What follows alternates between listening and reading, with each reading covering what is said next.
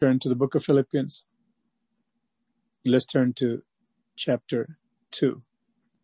Some of you have headings and subheadings in your Bibles, and you may see something like this unity through humility, the humbled and exalted Christ, light bearers, and then a commendation for Timothy and Epaphroditus. God has put all these things in the Word because He loves us and He wants us as we read the Word of God to do something supernatural, to take us to another level. Hallelujah. I'm going to be reading from the New King James Version, Philippians chapter 2, beginning with verse 1.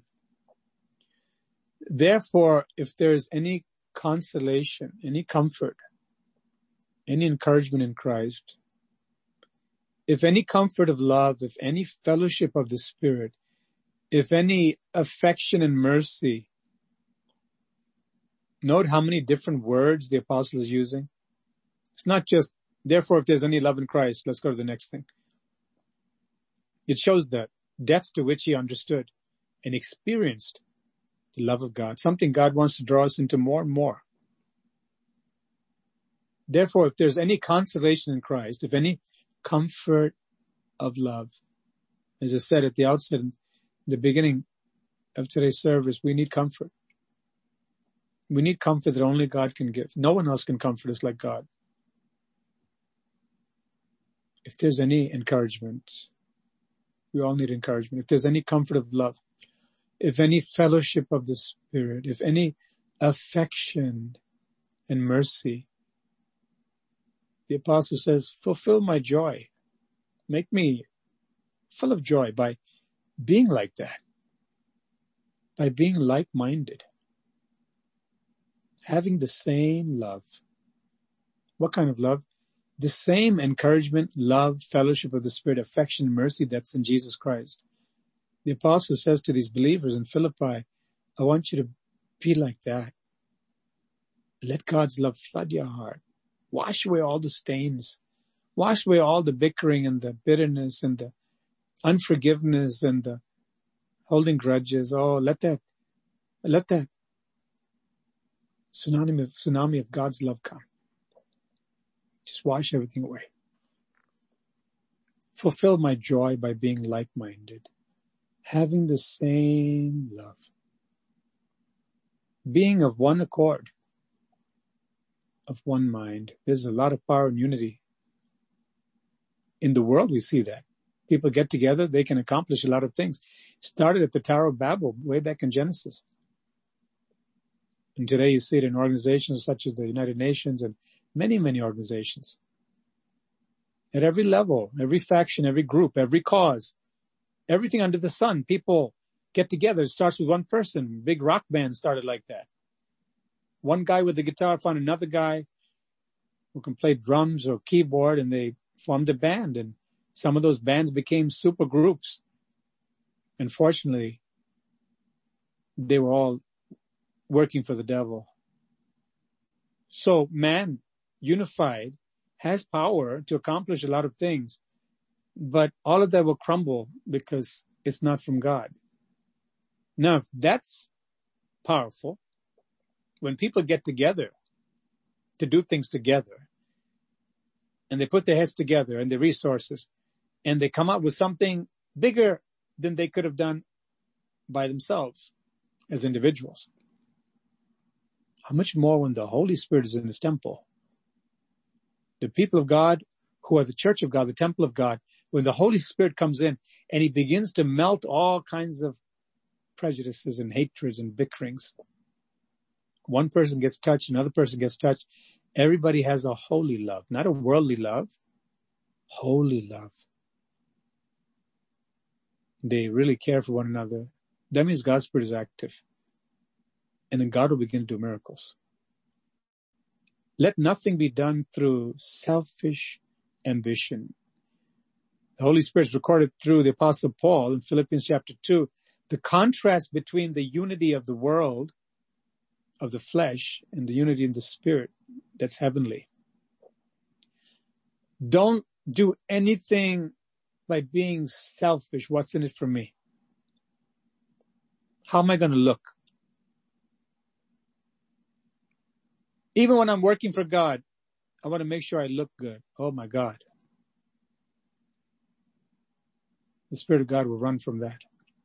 He'll be grieved. He'll withdraw.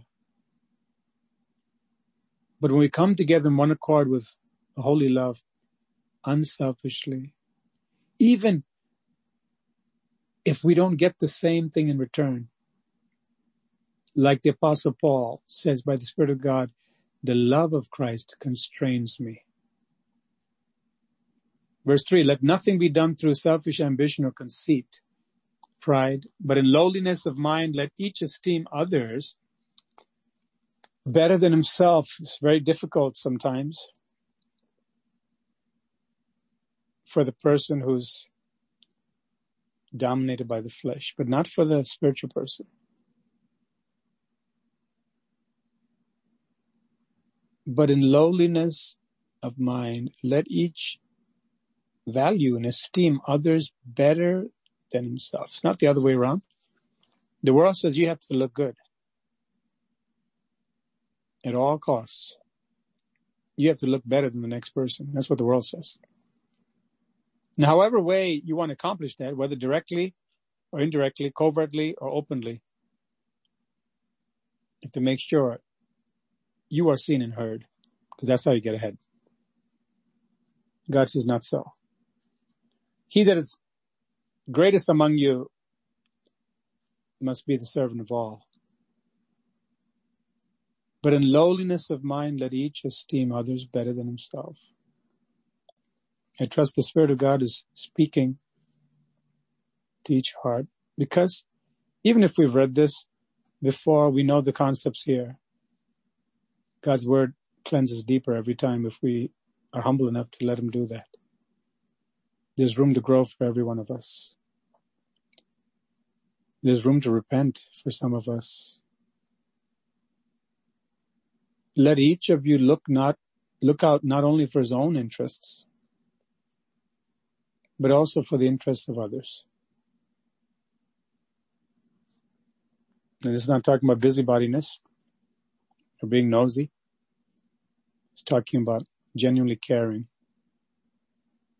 Humility will make us to not cross the lines of decency, to not prod and probe and be forceful. It'll make us to be quiet and listen, be sensitive to others' needs. Verse 5. Let this mind be in you, which was also in Christ Jesus, who, being in the form of God, did not consider it robbery to be equal with God, but made himself of no reputation. The Lord was having me meditate on this early in the morning, just my own reading and what God is speaking and it just overwhelmed me to think that the Lord, we think about people in this world, you know, if you see someone who has a high position in society, all of a sudden bending down and shining somebody's shoes, we'd be amazed. You see somebody shining the shoes of your relative. We're thinking, what's going on here? Who's that person? Get closer, you find out it's the mayor or the governor or the president. How would you feel? Is that really the president? He's bending down and shining the shoes of my relative. We're baffled, but then we may get to understand that he has done this before and look at these articles about him and okay, so we start understanding, okay, so that's how he is. Now why he does it, is it for the next campaign? Or is it that he wants to really show that he's not above doing whatever can help people. Now, shining shoes is not something that is uh, obviously desperately needed. by the same token, is something that really shows the condescension. Now we think about such a feat or somebody like the president running on errand for you to take your car for a wash. The president of the United States with his motorcade and he's standing in line in his vehicle, your vehicle and waiting for the car wash. You would think that's something. Can you imagine people shaking their heads? He must be a really, really good guy. But higher than the highest president, any human being, God himself came down. God himself came down. He made himself of no reputation, taking the form of a bondservant, a slave. God became a slave. In what way? To lay aside what he needed to serve other people.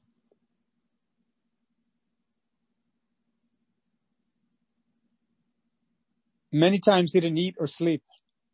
That was just the beginning. And being found in appearance as a man, he humbled himself and became obedient to the point of death, even the death of the cross. It's one thing to lose sleep and lose money and opportunities so that another person can eat or be healed. But this absolute VIP, the most important person, became obedient to the point of death, even the death of the cross. Therefore, God also has highly exalted him and given him the name which is above every name. Do you believe this? That at the name of Jesus, every knee should bow of those in heaven and of those on earth and of those under the earth. Hallelujah. And that every tongue should confess that Jesus Christ is Lord to the glory of God the Father.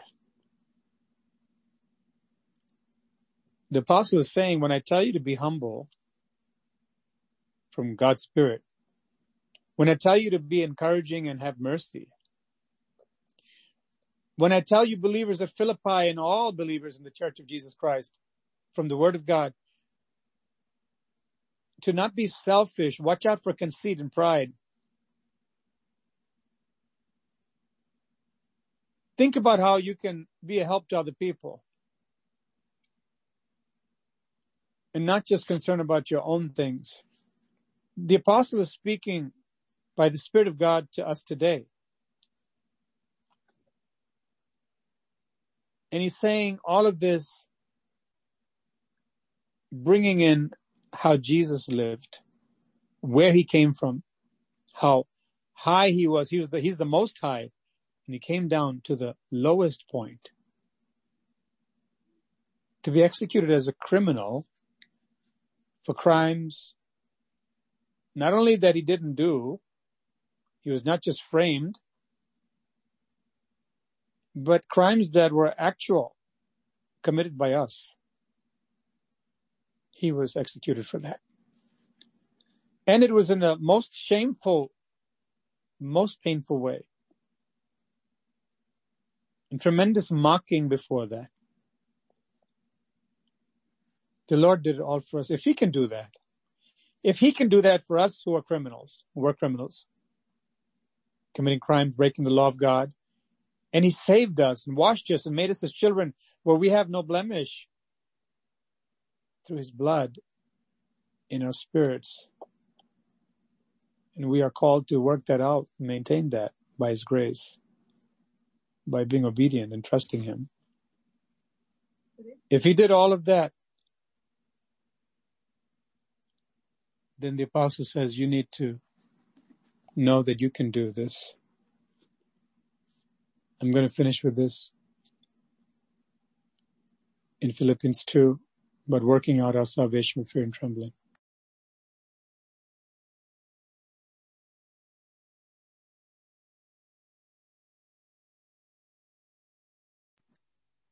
Praise the Lord.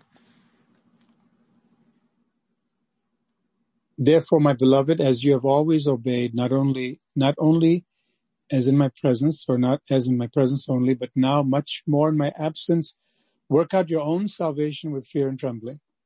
For it is God who works in you both to will and to do for his good pleasure. Do all things without complaining and disputing. Something that can easily happen is complaining or grumbling arguing, that you may become blameless and harmless. Children of God, without fault,